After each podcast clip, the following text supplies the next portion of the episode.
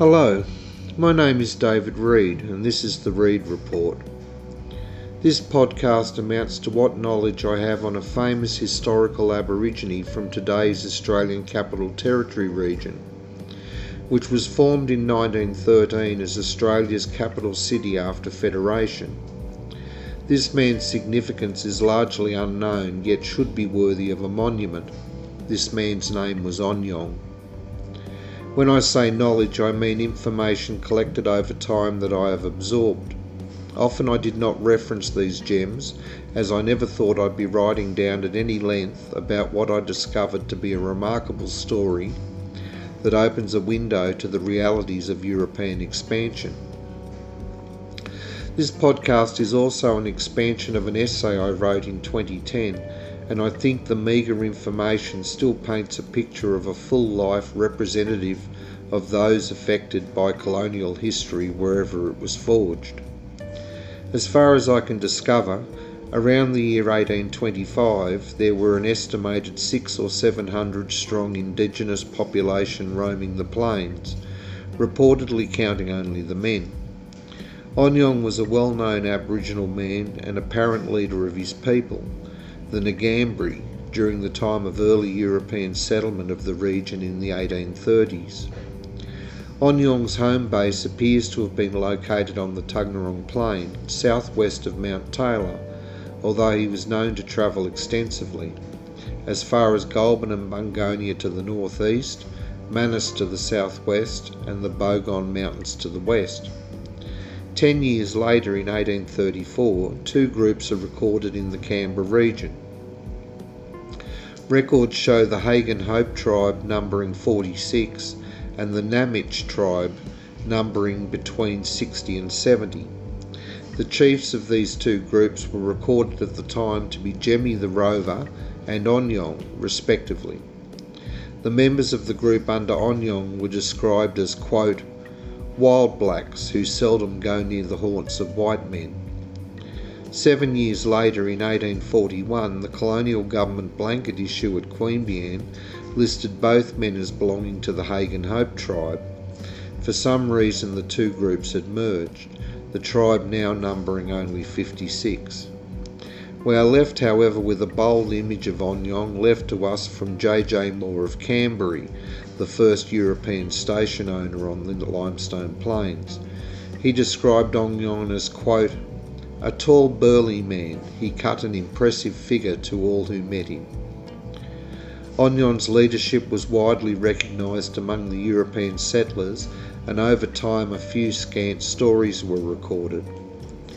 Onyong was apparently feared by some settlers as he often raided their stock, but he struck up a respected friendship with ex convict Garrett Cotter, for whom Canberra's main water supply was named, and the two spent much time together. Garrett is a story on his own. James Wright, owner of Lanyon, mentions that Onyong was once caught by Henry Hall of Charnwood spearing livestock and consequently was, quote, shot in the leg.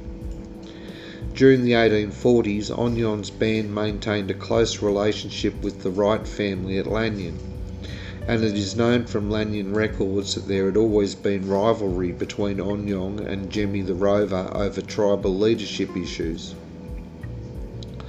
The Herald newspaper of October 31, 1834, reports that the blacks in the neighbourhood of the Limestone and Manaroo Plains had been accused of spearing cattle and sheep, but with its old time caution, the paper remarked, This statement is likely to be without foundation, it being probable that the same is published with a view to covering some of the delinquencies of the stock keepers and others in care of their master's stock. Terence Aubrey Murray of Yarralumla when speaking concerning the employment of Aborigines in 1841, remarked, They in general show a determined dislike to settled habits of any kind. Their love of independence is too great and habits of wandering too strong to admit of it. They are so wedded to their own habits, supporting themselves with so much ease by the chase, that it can scarcely be expected they should adopt ours. Six to eleven years later, sometime between 1847 and 1852, Onyong was killed by Jemmy the Rover at what became the township of Queanbeyan's showgrounds, as quote, while the latter was away, Onyong had usurped his position as chief.